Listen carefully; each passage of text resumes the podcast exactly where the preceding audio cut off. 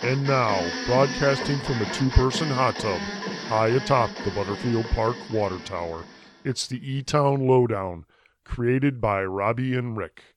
And now, your handsome hosts, PK and Rick. Welcome to another special edition of the E Town Lowdown COVID 19 pandemic. Today is Monday, September 4th, excuse me, September 14th, 2020, and I have my friend Pamela Dunley, the president and CEO of Elmhurst Memorial Hospital online. How are you, Pam? I'm great, and um, I understand wanting it to be the 4th instead of the 14th. Time is just flying by. I'm looking outside, and it's not sunny, but it's not raining, so I, it's, you know, an overcast day today. Well, we got some got some rain the last week, which was much needed. And yes, I do wish it were the fourth and not the fourteenth. I I love fall, but I don't like what it represents. Winter coming soon, right? That's right. That's a scary time coming up. It really is. So we talked uh, last uh, almost two weeks ago on the first of September, and your inpatient census was way down on uh, COVID patients. So what's it looking like right now?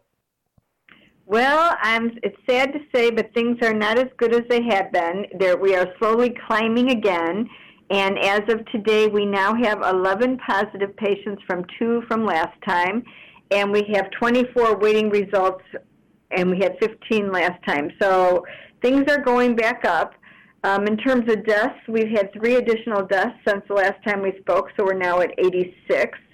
And in DuPage County, they had um, 14,379 positive patients last time we spoke. Now we're up to 16,022. And, um, and they've had 645 total deaths in DuPage. The state has gone from 236,515 up to 261,371, and deaths have gone up um, from 8,064 to 8,000 and 8,309. The good news is we've had 15 additional discharges, so we're up to 531 discharges from 516. And the recovery rate for the state went from 95 to 96 percent. So more people are recovering, which is really excellent. So do you um do you attribute the increase increase in inpatients to anything in particular? You know, does it does it seem like now that people are getting back to school that maybe that's contributing? I think it's probably people are getting a little more comfortable and lax, so school could be part of it, parties could be part of it, uh, people just being tired of isolating from each other. So they've got to be careful. I see a lot of people, you know, this is a, is the number that are in the hospital, but I still see a lot of positives coming through our outpatient area and you know you just don't know who's going to get really sick and who's not going to get sick. Right now we do have one person on a vent. We hadn't had anybody on a vent for quite a while so it does make me nervous that people um, are letting their guard down and they need to be, contain continue to be vigilant and use their mask and clean their hands and socially isolate. I know the last few times we've spoken you've mentioned that some of your more um, classic clinics are, are doing testing now. And I also noticed about a week ago, I drove by the uh, COVID testing uh, outdoor facility in Warrenville in the parking lot, and I noticed that it was gone. Is that being handled at all the other facilities now? Yes, we did close our Warrenville uh, site. Although the Warrenville site had so many positive reviews from people, it just wasn't as convenient for everybody, and it wasn't a good setup for when the weather starts changing for the people working there. So we did close it down and move um, testing to our nine different um, outpatient sites. And so in the Elmhurst area, we do have um, our Addison building on 303 West Lake has testing. Our Center for Health here at the hospital has testing. Our Lombard facility on Main Street has testing. And um, our Oak Park facility has testing. All the other ones are in more of the Edward Market area, but there is testing available. I will tell you, though, that we're trying to learn from the fact that that drive view works so well. So we are uh, looking at can we do more things in a drive-by kind of way, maybe at more locations, um, in the future. So maybe flu shots, maybe other lab testing. Um, so we're, we're exploring that. So more to come on that. We don't have any answers right now, but you never know. You know, I, I sound like a broken record. I've asked you each of the last few times we've uh, spoken about rapid saliva tests. Are we any closer to getting those uh, in our area? We're still investigating. We know the University of Illinois is working hard to expand their saliva testing program, and if they do, we, we want to be part of that. We're investigating our possibility of, being able to do it for our patients, but um, testing resources are still very limited, and that's why we've not been able to do that. Okay. I've read a few places in the last um, 10 days that maybe as many as 50% of all COVID infected invi- individuals are actually asymptomatic. Does it appear that that may be true? There's that many folks walking around asymptomatically? Well, what we've seen here is that 35 to 40 percent of the people who test positive outpatient are asymptomatic. So I would imagine that's pretty close. It sure sounds like it. I mean, that just seems unreal. I know we know that there are people who are asymptomatic, but there's a lot more than we know, aren't there? There are a lot more that don't even know they've had it. So I know that, you know, the whole world has pretty much held meetings uh, virtually um, much of the last several months, and some folks are getting back to in person meetings. And I just wonder is the hospital continuing virtual meetings for its administrative staff, its board, and its medical staff? So we are doing a combination. Um, we are doing virtual meetings. So every meeting, whether it's the medical staff, the administrative staff meetings, or the board meetings, can are done virtually. But there are some people who are live and in person together. It depends on the amount of people, and it, it, we remain socially distant. So if we are having a meeting where some people are present together, they are spread, and there's only a few people in a room. But um, you know, I think virtual is going to continue for the foreseeable future. Okay, I know that you have um, some educational programs at the professional level, and I think you have some, maybe even a partnership with Elmhurst University for nursing. And I'm just wondering, are those um, classes, clinicals, whatever you want to call them, still happening like they normally do? Well, they're not happening like they normally do, but they are happening. We are um, working very closely with our nursing students, both from Elmhurst University and other nursing schools, and having a limited number of nursing students present. We can't have the, the large numbers we've had in the past. Um, so a lot of stuff is still done virtually, but some stuff has to be done in person, and so we're working it out with them so it's safe for everybody. Do you have some sort of educational lab or something like that in the building? We do. In our, uh, we actually was a partnership with Elmhurst University where we built a simulation lab in our lower level. So um, the, they have it during the day when, and then we can use it for our employees when they're not using it. It's a, it was a great partnership. We did that. I don't know, maybe eight or nine years ago. So it was. Okay. How really about good. how about non-professional classes like birthing classes and that? Are any of those coming back in person? Not yet. We're still doing those all virtually. We're constantly reassessing to see when we can do things in person, but right now it's virtual.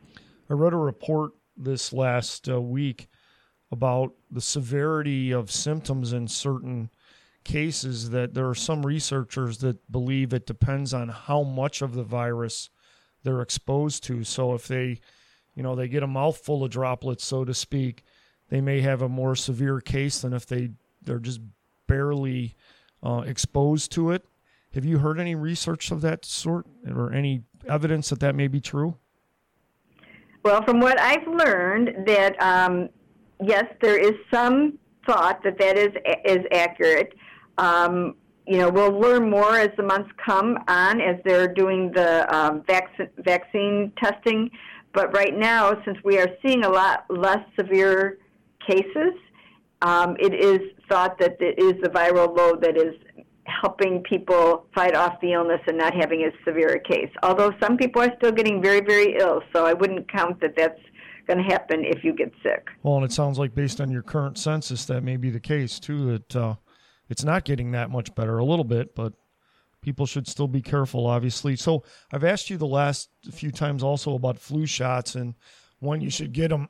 excuse me, and I know that. Um, the company I work for, uh, we're getting uh, flu shots for our employees actually later this week. So I know they're available, but my question is how long are they generally effective once you get that flu shot? So literature varies, but the CDC states right now that they believe the immunity will last up to three months. Um, we're all very hopeful that, that it will last longer and have more effectiveness. But one of the things is when you decide you're going to do your flu shot. So I did my flu shot two weeks ago. Uh, some people here, some physicians here do not believe you should do it that early. Other people believe you should do it early. So my rationale and why I did it early was because right now is when we have this illness, and I don't want to be mixed up with being sick with the flu and not knowing, and or getting myself so run down that I get COVID as well. So I decided I would take it as early as possible, and then see what happens later maybe by then we'll have a vaccine that will work um, for the COVID. But I know some doctors who are going to wait a, a, month or so before they take it because they want to have it during the prime flu season of uh, have it really um, working well during February and March, which mine may not. Have you heard of people getting a second flu shot? No. Okay. So, you know, we're all hoping for some vaccination, some miracle vaccine that comes through. So my question related to that is does does the medical community think there'll be this vaccination that'll be good for life or will it be similar to a flu shot where we'll need to get a, a periodic shot so to speak or dose? Well, right now the way it looks like it's leaning and we don't know yet is that it will be at least uh, annual kind of shot, but potentially may even require a, a more than one in a year. It may require a booster, like some other vaccines. So we don't know yet. Nothing's confirmed, but I don't. It, I'm for sure don't think it's going to be a one time and it's over. So I know that there's a, a lot of financial need in the hospitals, the whole hospital community right now, because of the uh, mostly because of the pandemic and the fact that some folks were hesitant to go to get um, routine medical care when when they should have, and the fact that COVID reimbursements don't really pay for the cost of care. So I uh, I know that your autumn affair happened, your virtual autumn affair this past Saturday. Uh, tell us about uh, the success of that event. So thank you so much for talking about this. It was such a wonderful event on Saturday. Um, you know, we were all a little nervous what it would be like virtually, and and the organization really needs the financial support of the community. And it was so exciting to see so many people involved and um, willing to give, but also just there supporting the hospital. So we were able to bring in over $350,000 wow. uh, to the hospital. So we're very, very excited. You know, it was, you know, there were a lot of community members that joined us. There was a nice uh, moving video that talked about what it was like to to be part of the organization during COVID. You know, um, people are saying, "Well, why you're kind of getting back to normal? Why is it still costing so much?" And the reality is, we we still have to use a lot more personal protective equipment than we ever had to use. A lot of people lost their um, their insurance, but they still need care, and we provide care to everybody who needs care. We don't care if they can afford it or not. We're going to give them the care. Um, th- we still have to space out how how many patients are in an area, and so our our volumes are not back to normal. But the cost of providing care has gone up tremendously, and it will continue to go up. And hopefully, you know, we will survive and be able to be strong. And we, the fact that our community supports us and helped us, I really appreciate it. Thank you to everybody that was part of it. Thank you to all of your support, your, both your financial support, your emotional support. You know, we want to make sure that we have the most up-to-date equipment for our staff and our caregivers, and that we provide safe, seamless, and personal care for everybody that comes to our organization. One last thing I want to ask you about, and kind of come out of left field a little bit, but we've talked a lot about um, anxiety and mental health during this pandemic, and I know that's a, an area that's really near and dear to your heart because you were uh, um, a nurse in that in the mental health area for a long time. And I want to ask you. Uh, I know that you you were encouraging your employees to to take a minute here or there for themselves and relax. Do you have any suggestions on great ways to relax for five or 10 minutes? I, I think the best way to relax is to live in the moment and sit back and just think about all the things you're grateful for in life and all the things that that you're able to accomplish and um, and just the fact that you're healthy at the moment. And and also you know it's just a matter of of providing yourself moments of of just deep breathing and um, and just letting all of your worries go because you have no control. Only think about the things that you can control. You know, I, I, I truly believe that when you get sleep regularly, when you take care of yourself, when you don't take on what you have no control over, then that's the way you take care of yourself and you can give more to others. But if you don't do that for yourself, you're never going to be able to give to others. And do you think that if you're having trouble sleeping right now in the last few months and you hadn't before, that maybe you should seek some help? Absolutely. I think I think people are don't want to ask for help because they believe they should be able to do it on their own, and that's not true. Asking for help is a way of taking care of yourself and, and, and doing something that's only for you because a, what a person can do for you is they focus totally on you and they don't care about anything else in the world but what's best for you. And it is your time for you to do the best thing you can for yourself so that you can be the best you can be for everybody else. Well, Pam, thank you so much for spending a few minutes with us again. I uh, wish you the best and uh, keep your staff smiling because the ones that I've seen uh, via your virtual uh, autumn affair uh, Saturday night, they all looked uh, happy and enthused to be helping our community. Thank you so much, and you have a wonderful day, and thank you for all that you do and all that your support that you have given to our organization. You are a blessing to us, and I appreciate it. Thank, Thank you, Pam. This is Erin Jason, Business Development Coordinator for the City of Elmhurst. Now more than ever, we're asking the community of Elmhurst to please fill out your US 2020 census. It's quick, safe, and easy, and you can do it online at my2020census.gov. Thank you. The E Town Lowdown, brought to you by the wonderful folks at the Elmhurst Armpit Orchestra, featuring the biggest bass drum in the world at nine feet in diameter. Yes, you heard that right. Nine feet in diameter. This has been a special presentation of the E Town Lowdown.